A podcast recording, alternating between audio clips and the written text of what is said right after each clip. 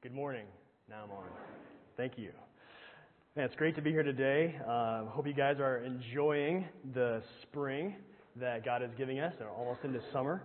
And I know that things are picking up for many of our families with sports and activities and events and desires to go camping and baseball and track and all these things are going on. So, no, life is busy. But I hope that you're taking time to stop and pause and, and really drink in as you're looking around and as you're going about your day and your life, that you're seeing the grace of God on display, even in creation, even all the good gifts He's given you, and you're, you're turning your daily routines and habits back to the glory of God and worship of Him. With that thought, we come this morning to 2 Peter chapter 1. And so far in our study in sanctification, we have been focusing on, if you guys could give me the first slide on my presentation, that'd be great. Um, we've been focusing on the letters of Paul and the, the idea of Christian growth from the Apostle Paul and his letters. But today we're going to turn our attention to the Apostle Peter. And I love the fact that we're able to do this because we're able to see the unity of the New Testament teaching on the nature of the Christian life and the nature of spiritual growth in us as believers. Again, if you're here with us today, even as I talked last week, if you're here with us as a guest or someone new, or maybe you, you would even call yourself a Christian, uh, this morning, this, this message is for you as well because you're going to hear about the transforming power of God through His grace in Christ Jesus. And this is the, the same truth that you must understand as you pursue God and actually want to enjoy life with Him and forgiveness of sins. And we're going to touch on that momentarily. But as we come to this letter in 2 Peter, there's an idea that immediately stands out in this first section. And I think to some degree we all can identify with this at one level or another. There's a, a sense that Peter is getting at that these Christians that he's writing to, they're scattered, and many of them are facing persecution. There's a sense where they're, they're struggling with this idea of being fruitful or productive in their Christian life. Now, how many of you this week have had to struggle with the idea of being productive and fruitful just in life this week? How many of your bosses wanted you to actually produce something this week and make them some money? Yeah, I think all of us. Um, some of us struggle with it more than others. Some of us are great at creating all these checklists, these boxes that, you know, to do list, and there's a box, and there's about 10 of them, or maybe 30, depending on who you are. And if you get to the end of the day and all the boxes are not checked off, some of you have a panic attack, right? It's like all the boxes are not checked off. I need to get more and more productive. I need to be more and more efficient with our time. I think to some degree we all struggle with this fear of being unproductive or unfruitful in our life. And probably rightly so, because I think God created us to be fruitful and productive people just as human beings. Go back to the story of the Garden of Eden, Genesis 1 and 2. There, there's a, a command to be fruitful and multiply. I mean, there's a built into who we are as humans to be fruitful, both in producing children and filling the face of the earth with humanity, as well as to producing things that are worthwhile and engaging in productive lives. We were made by God to be productive and fruitful. And yet, we know this story, Genesis 3 sin enters in, and all of that becomes futile to a degree. And we face the curse of the fall and, and the pain and the inefficiency and the unproductive aspect of life. So we all struggle with this. In fact, this is a cultural value of our generation, of our era, is it not? All you have to do is read some blogs or look up uh, some business articles or subscribe to um, any sort of like news outlet on your smartphone and, or computer, and you get these updates and these articles that come in every day. And there's life hack for this, right? Five tips on how to be more productive. Five tips on how to be healthier today. Um, how to lose 30 pounds in one week. Um, you've seen them, right? And many of you have clicked on them and you've read them. You've maybe tried to apply some of them. Maybe you even purchased a product as a result of that. And it's very easy to see that our culture has an obsession with efficiency and productivity, whether it's in the area of money or health or fitness, food, relationships, even raising our children or sports. And as we see this constant flow of information come in, we're struck by something though. We all understand that all of this information is supposed to help us do something, though, right? We're actually supposed to take it in and make progress in our life and be productive. And it's right there that we sense the problem. In fact, I opened up Evernote this week and I have all these notes of all these articles that I've saved just because they're brilliantly written and they're so helpful in my time management and my leadership and my teaching. And I go through, I was like, oh, I forgot that one. Oh, that's a really good one. Man, I need to read that one again right? We take in all this information, so much information, in fact, that we can't even keep up with it. We can't even apply it to our life, and we forget it. It just comes in and it just goes off to the side. So we devour these blogs, we devour books, we go to conferences, we purchase products. But unless we actually take action and apply the truths that we're learning to our lives, no real fruit will come about, right? We'll just simply still be in the same state, longing for more productivity, longing for more fruitfulness, but having nothing. But in some situations, we know that the risk is too great to not do anything. Right? Our jobs. Our boss says, you need to address this area at your annual evaluation. He pays for you to go to a conference. She emails you an article to read. They want a report. And you know that if you don't follow through, if you don't apply this, that there's something at risk, and it might be your job.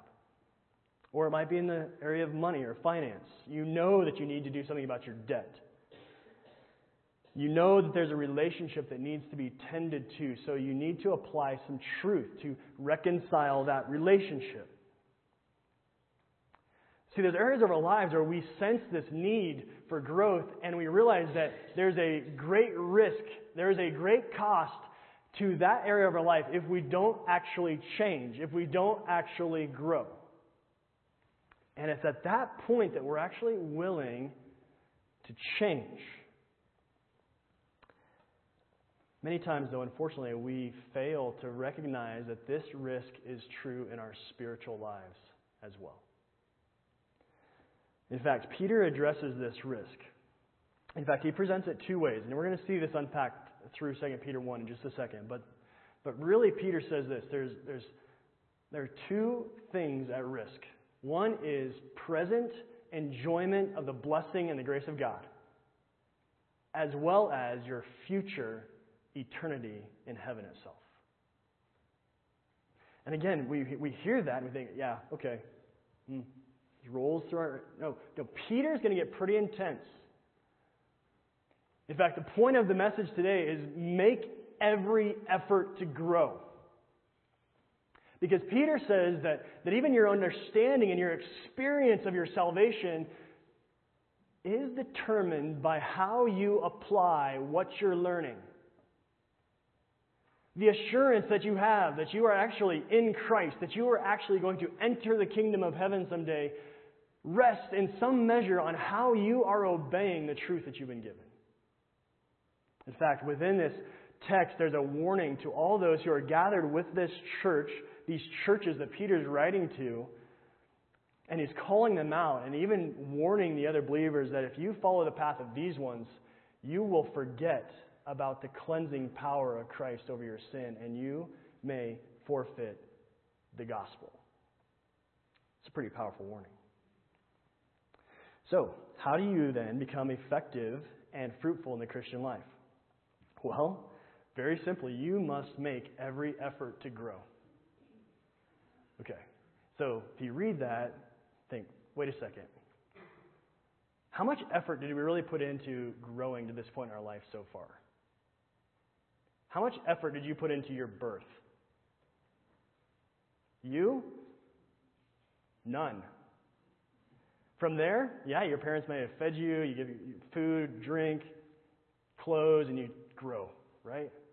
In some ways, there's very little effort to just the natural process of growth. And on one hand, there's a, there's a spiritual truth element to that as well. There's an element where God, and uh, Pastor Steve has talked about this already through, through Romans, where God, through the Spirit, is actually at work in us to actually cause us to grow. But Peter's going to come at it from the other angle, and he's going to emphasize the human aspect of this growth. This is more like the guy who wants to not simply grow taller, but grow bigger, right? There's a discipline that needs to take place. If Dave Needham was here, I would point him out. I don't see him this morning. The man is intense. But he is making every effort in what he eats, what he drinks, when he works out, to get big, to grow.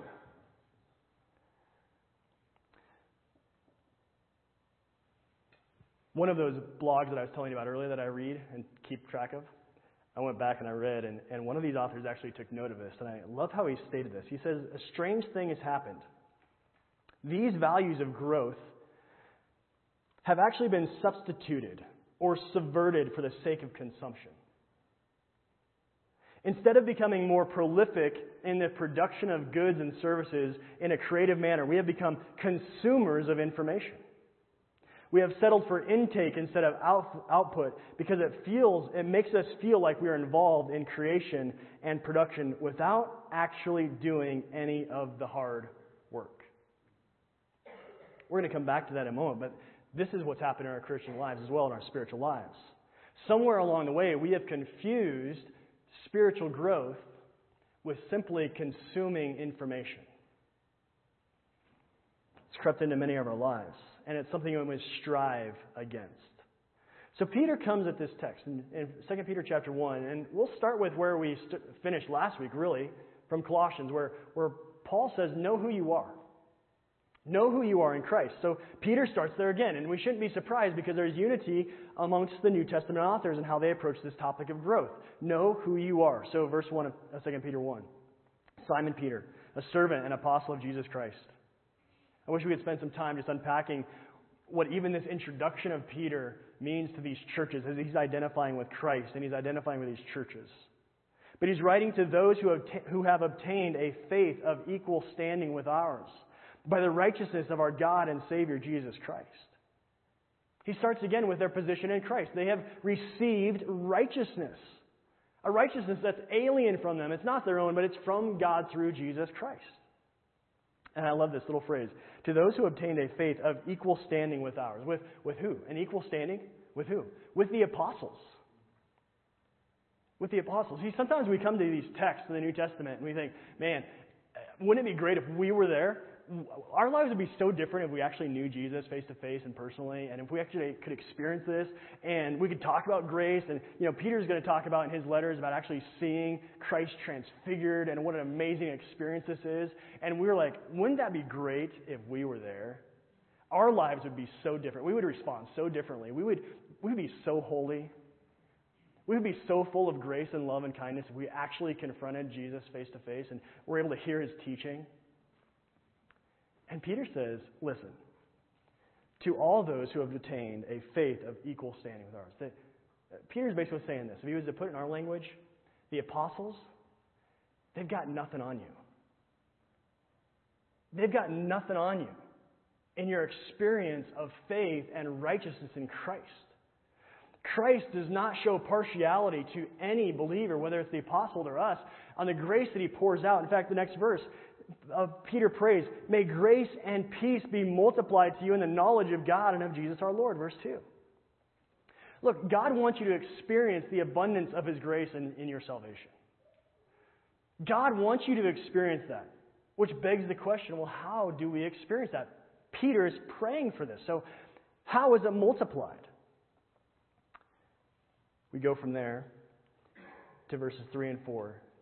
Know what Christ has done. So, so know who you are, and a part of knowing who you are is knowing what Christ has done for you, verses 3 and 4. So, what has Christ done? And really, here, the focus in 2 Peter is on the person and work of Jesus Christ. And in this section, it's kind of hard sometimes to see is he speaking about the Father or is he speaking of the Son? But I think we can see here that, that he, is, he is directing our attention to Jesus Christ as the, the person who ends, verse 2, through the knowledge of God and of Jesus our Lord. And it is his divine power his divine power has granted to us all things that pertain to life and godliness through the knowledge of Him who called us to His own glory and excellence. Wow. Can we even unpack that whole thing this morning? No. His divine power has given us what? He's given us all things. So last week we talked about in Colossians 1 and 2 the sufficiency of Jesus Christ and the supremacy of Jesus Christ. And here we see that sufficiency come out again. He has given us, He has granted to us all things that we need for life. This physical life that you have, this air that you're breathing, the fact that you're here awake, alive, listening, thinking, worshiping. He's given it to you. So, right here at the very beginning, the theology of the book is this is that there's a focus on God as our sovereign creator, the one who has given us our life, and a focus on God as our Savior and as our Lord. He's given us all things that pertain to life and godliness. All that we need to live a godly life. How? Through the knowledge of Him who called us to His own glory and excellence. And there's this word that comes up multiple times throughout Peter, and it's the word knowledge. And Peter is using that word intentionally to teach the people he's writing to and to teach us. This isn't just a knowledge of, again, of knowing facts, and we're going to expand on this a little bit later, but it's not just about knowing facts, but it's a knowledge of experience, a knowledge of conversion, the kind of knowledge that brings about transformation. In fact, as you read in 2 Peter about this idea of knowledge, you're going to see that he, he always attaches this knowledge with transformation. It's never just to have more information poured into our skulls, to say that we know something, it's great the fact that some of you can tell me the exact dimensions of the Ark of the Covenant and the temple. That's great. But how is that bringing transformation in your life? See, the Christian life is not just about knowing that there are 66 books in the Bible and, you know, the different breakdown between the Old and the New and the poets and the history and the Gospels and the apocalyptic literature and all the different nuances of genre and that the Bible is written in three different languages. Those are all great things to know. But how is your life actually being transformed? Your knowledge about these things and your knowledge of Christ is worthless unless your life is actually being transformed. This is what Peter's saying.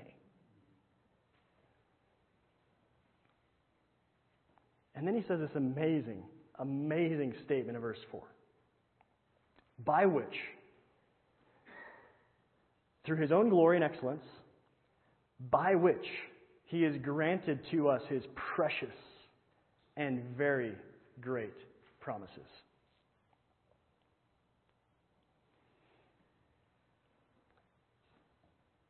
Do you get the sense by those words, his precious and very great promises, that Peter's just, he's trying to come up with some words to express to us and draw us in to the magnificence of our salvation that we have in Jesus. It's like he can't come up with enough words his precious and very great promises. In fact, your English teacher, if you're in college, will tell you, hey, if you don't have to use the word very, you know, try to use a different word, just kind of bland. Peter's like, I don't, I don't know how to tell you, but it's very great. They're precious. And some of you think of Lord of the Rings at that point and Gollum, my precious. Would we not approach Christ this way and the gospel this way? This is precious to us, and we will do everything we can to hold on to this.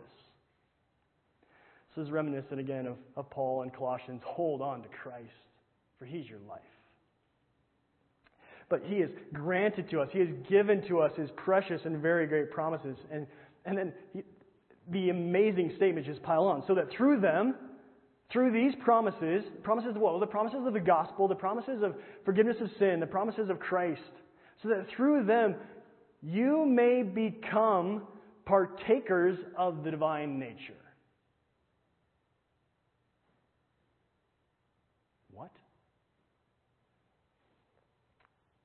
The word is fellowship.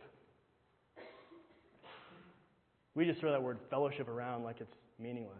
We're going to have a fellowship. We're going to drink some coffee and have fellowship. We're going to eat some cake and have fellowship. And Peter says, through these very precious and great promises, you're going to enter into the fellowship of the divine nature. Wow. Now, obviously, Peter is picking up some terms here that are common in the day in Greek mythology as well, and he's actually combating the idea because when we read that, even today, we think, well, how's this going to happen? How do we actually become partakers or participants in the divine nature? And then probably immediately our minds conjure up ideas like Hollywood, maybe, of Thor with a big hammer. Or what other sort of deistic kind of presentation that they can. Maybe it's Superman for you. Or maybe it's the idea that some of these commercials portray where there's, you know, we're sitting on these lofty, you know, soft beds with white fur, and there's all this chocolate. Ferrero Rocher, or whatever it is. There's fountains of chocolate and just reclining and indulging. Right? It's interesting, though, that this portrayal, what Peter is going to explain, if we are actually partakers of the divine nature, is actually very contrary to, to all of these images that our culture portrays. It's not, it's not an image of power. It's not an image of, of self indulgence, self comfort, self pleasure, anything I want. This is not the image of the divine nature that we are called to imitate and participate in. Now, look, in fact, he, he says, This is how you experience and partake of this divine nature. It's because you have escaped from the corruption that is in the world because of sinful desire. He says it actually runs contrary to those kind of cultural ideas of deity and experiencing the Godhead. It's, it's, a, it's an experiencing a freedom and escape from the power of sin in our life, so we no longer have to submit to that. Doesn't this remind us of Paul in Colossians that we have died with Christ, therefore we're dead to sin and we're dead to the world, so why do we act like we live in it any longer? We have escaped. So know what Christ has done. He's, he's given us, He's poured out on us His rich and precious and very great promises. And through them, He has brought us into the participation of the divine nature, which is our union with Christ. This is how we participate in the divine nature. As we believe, as we hear the gospel, and as we believe and repent of our sin and turn to Christ, God sends out the Spirit to us, and we are being transformed, and the Spirit's dwelling in us. We have the indwelling presence of God in us, and we are being changed. And this is how we have escaped from the corruption that's in the world as we put our faith and trust in Christ and the cross, and, and this is where we live in our ever growing experience of His grace. So, so, again, this morning, if you're here and you say, man, this is a totally new concept to me, I've, I've never heard, or maybe I have heard that, that there is life in Christ and, and that I need to actually find an escape from my sins.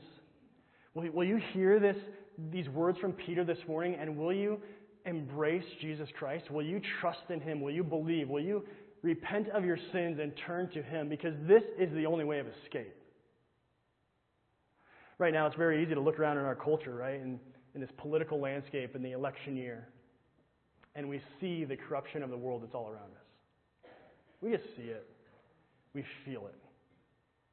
In fact, our stomachs turn almost every time when we see a news article about one of the candidates. But yet we, we still turn our attention to them as if they are our Savior.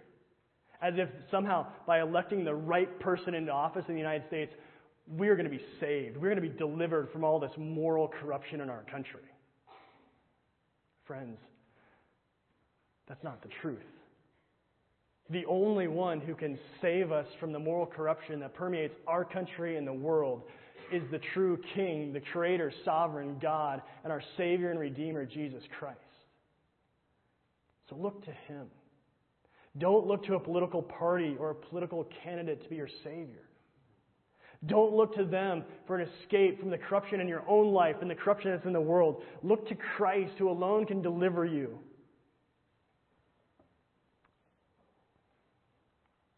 Will you do that today? And then we come to the main point of Peter's little sermon here. And in fact, in some ways, this is exactly what this is. There's a small sermon right here at the beginning of the, of the letter to these people. And hopefully, the point of my sermon is Peter's sermon, so that's why I make every effort to grow. Make every effort to grow. So he builds on this and he says, for this very reason. Well, what, what reason is that? The reason that we have been given escape, the reason that we have been, have been brought into the, the promises of God.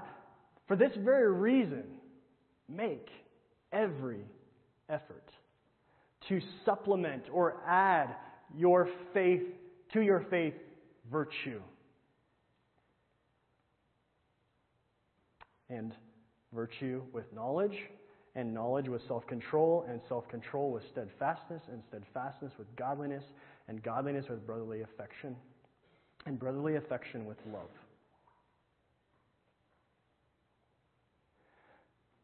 Now, as we, as we read that, we, again, we have to understand what, what Peter's doing here and how this is a literary device and it's like a stair step, right? You, you know, you have the, the bottom stair and it's like, okay, you got faith, ground floor. And in one sense, that's true, that faith is the starting point. And then from there, it's like it steps up. And he says, add to this, add to this, add to this. It's like you're building something. Well, sometimes we, we think of this um, in this way, but if, but if you were to look at the, the, the characteristics if you start with faith and move to virtue and knowledge, self control, perseverance, godliness, brotherly affection, and love, then, then if, you, if you think this is, is merely a progression and you have to build one on top of the other, I think faith is the foundation, but, but you think, man, you know, I just, I have to be totally self controlled before I can start loving my brother. Right?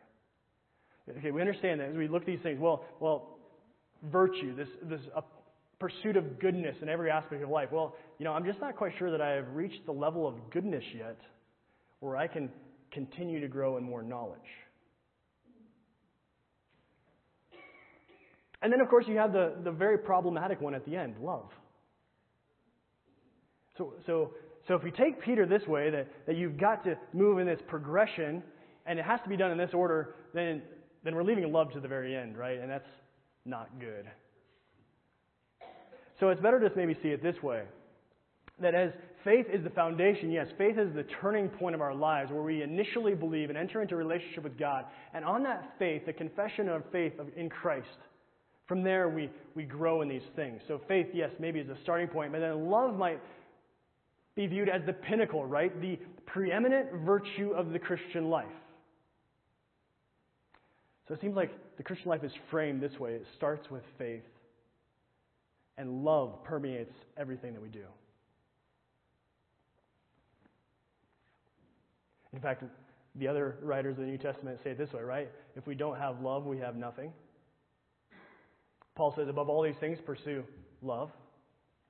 Love is what holds all these things together, whether it's in the body of Christ holds all of us together, or maybe even these virtues. These, love is the thing that holds them all together. So, what is faith without love? What is virtue? What is goodness without love? What is knowledge without love? What is self control without love? What is perseverance against moral temptation without love? What is godliness, the life that's totally devoted to God without love? What is brotherly affection? How do you even have brotherly affection without love? See, it's impossible. So, so love is the glue, if I can say it this way, that holds all of these things together Yes, the Christian life and the pursuit of these virtues starts with faith, but love encompasses them all. Make every effort, Peter says. And some of you, that rubs you the wrong way. Wait, wait, I thought the whole Christian life is about faith and grace, Matt. You keep saying that, faith and grace. I'm like, yeah. But grace demands that we exert, exert effort. This, this phrase has the idea that every ounce of our determination that we can muster should be brought to bear. So, so the question is all of these things are true about you. You've received the promises of God. Christ has given you everything you need for life and godliness. And yet you're content just to kind of sit here and stagnate we're, we're consumeristic. Give me more knowledge. Give me more Bible studies. Give me, give me more this. Give me more this. But you never actually obey what you know. And see, here, here's the lie that we have bought into in the Christian church, in, in the American church, is that we always need something new. And the desire for more new can become a, a sort of facade for a lack of desire to obey. And we have this sense of growth because we're just taking in more new, more new, more new, more new. Brothers and sisters, I'm, I'm so thankful for all the Bible studies we can offer you on Sunday mornings. I'm thankful that many of you meet together during the week to do Bible studies. Many of our ladies are a part of Bible studies on Monday nights and Wednesday nights and Thursday nights. And I'm so thankful for all of that. But the question is this what are you doing with that knowledge? Are you exerting every effort to apply what you're knowing? If you're not, then please stop learning and start obeying.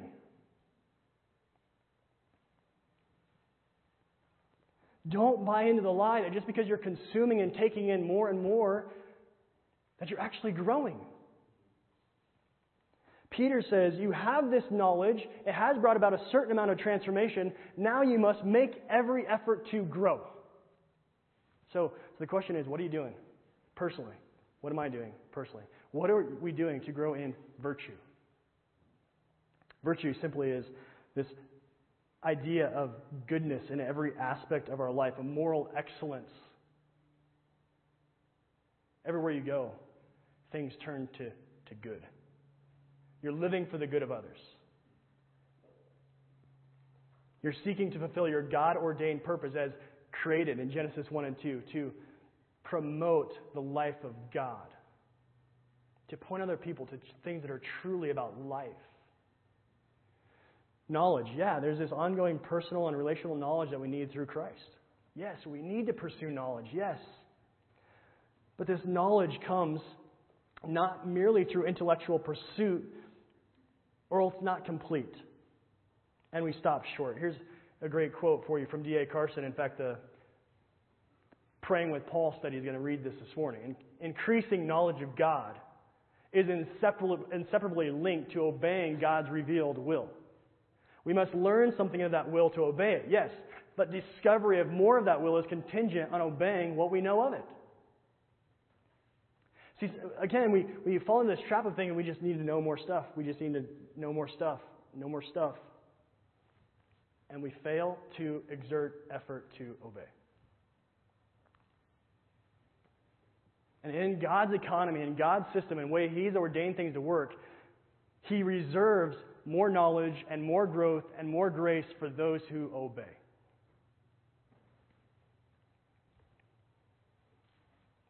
Self control. So, so how, are you, how are you exerting effort? How am I exerting effort? To have power or dominion over oneself, especially in regard to the consumption of food and drink, the use of your tongue, and in, in sexual desire. Is there personal restraint in these areas? Steadfastness or perseverance. To hold out or to bear up in the face of difficulty, specifically under moral temptation. To endure, to say no to the temptations and the allures of sin. Are you striving? Are you making every effort to endure this temptation, to say no by the grace of God to sin? Paul, Paul writes this in Titus, remember? This is the grace of God that teaches us to say no to sin. So when temptations come, do you easily fold? Do you easily give in? Or is there a battle? Is there a fight? Godliness. Or probably in the, in the Greek, it's the idea of duty. The, the wholeness of your life. You are a holy, devoted person to the life of God. And of course, included in this is a loyalty not only to God Himself, but to His people, to this community of believers. So, so you're wholly devoted in your godliness. That is, to the things of God, to the people of God, to the loyalty to God as your sovereign Lord and Creator. How are you making every effort to live out your loyalty to God and to your brothers and sisters in Christ? Or have you betrayed that loyalty by how you talk about them, how you interact with them? Brotherly affection. We inherently understand this that in a family there is a sort of natural brotherly and sisterly affection for siblings, for parents for children. And in the body of Christ, we are a new family. And so Peter says, How are you pursuing this? How are you making every effort to cultivate brotherly affection between one another? You can you go through all of these. Just ask the question What am I doing? What efforts am I making in this area, in this area? And, and I think it's interesting that Peter has chosen these eight, including faith.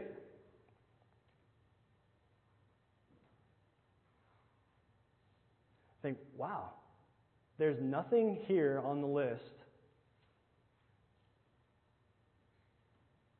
about specific things maybe that we can sort of check off. Right? It's, it's really easy to say, okay, just for example, your standard of holiness is this you only go to one movie a year. Just an example. Oh, but they went to three. See, that's really easy. But when you come to measure your growth in virtue, how you're living for the goodness of other people, how you're growing in practical knowledge and understanding of what you know about God, your obedience, self control, how you're actually restraining your own desires and your own tongue, how you're actually enduring and persevering in the face of temptation. These things are not very easy to measure, are they? That's why we so easily fall into a legalistic tendency, or that's why we so easily fall the other way into just rampant license and just do whatever it is we want to do. And Peter's calling for a middle way.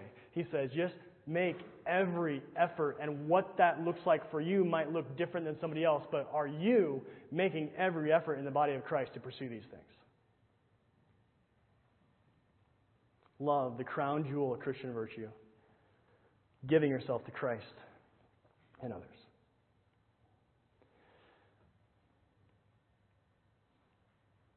One final illustration of this, and, and we'll move to the last section, but there's a kind of an interesting, I'd say crazy commercial recently. I think it's an insurance commercial. And there's this real skinny white pasty guy in a gym with some dumbbells.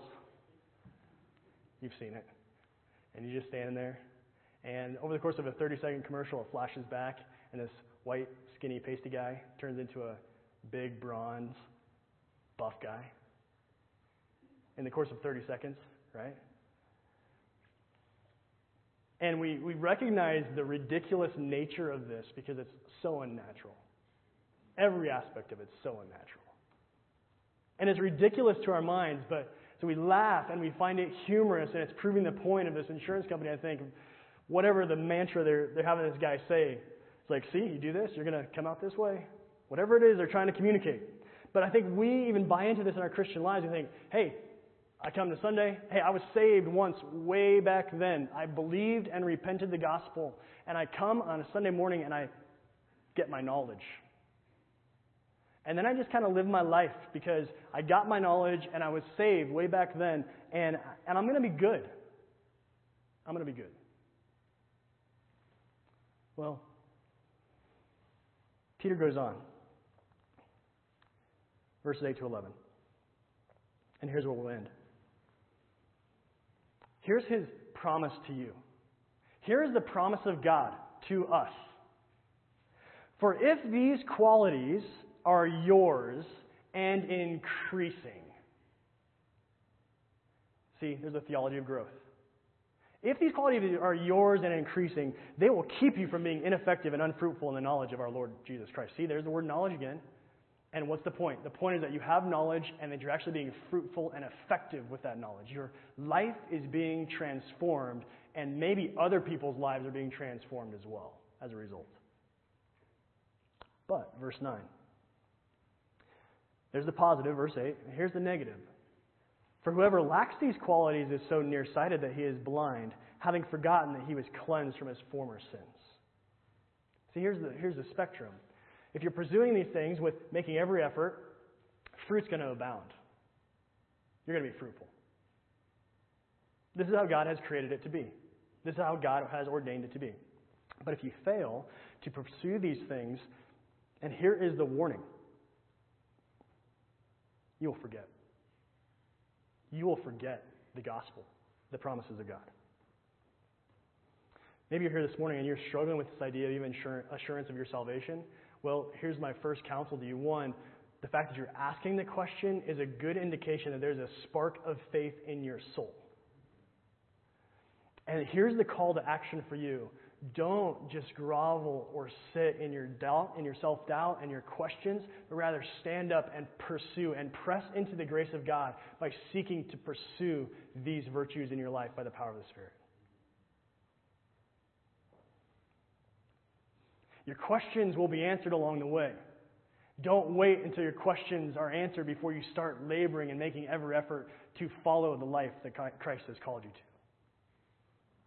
Verse 10 Therefore, brothers, be all the more diligent, and sisters, be all the more diligent to confirm your calling and election. See, here's the, here's the, the need. We must validate. Remember, Peter's writing from the human perspective.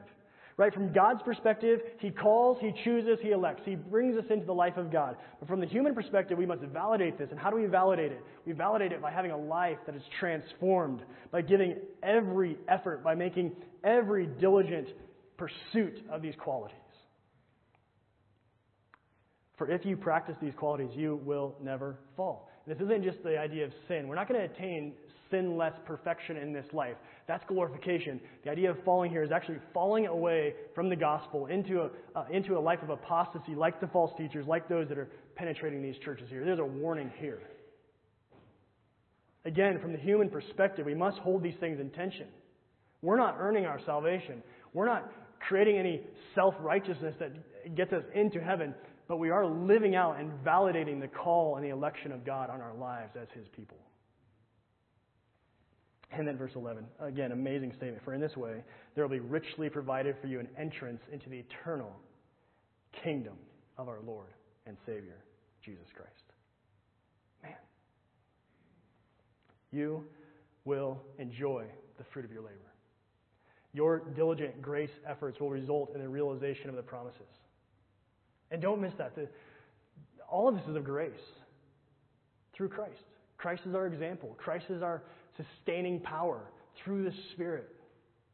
Any labor that we put forward to pursue these virtues in the Christian life, to grow in Christ, He's given us that desire. He's given us that power. He has given us that grace. So, what do we do? Well, this week, this week, how, how are you growing? What efforts are you making? Can you just go through these things and ask those questions? Would you identify one of these virtues today, even as you're sitting there, as you're looking, even as we pray, and as we sing our final song together?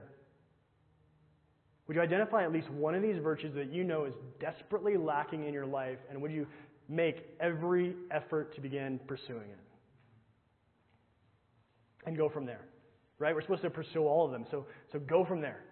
Just choose a starting point and go from there. Maybe you choose one a week. Maybe you choose one a month. But, but again, the way God has created things work, typically what happens is these things come together. If you focus on growing in Christ, He's going to bless and He's going to bring transformation in ways you can't even anticipate and see.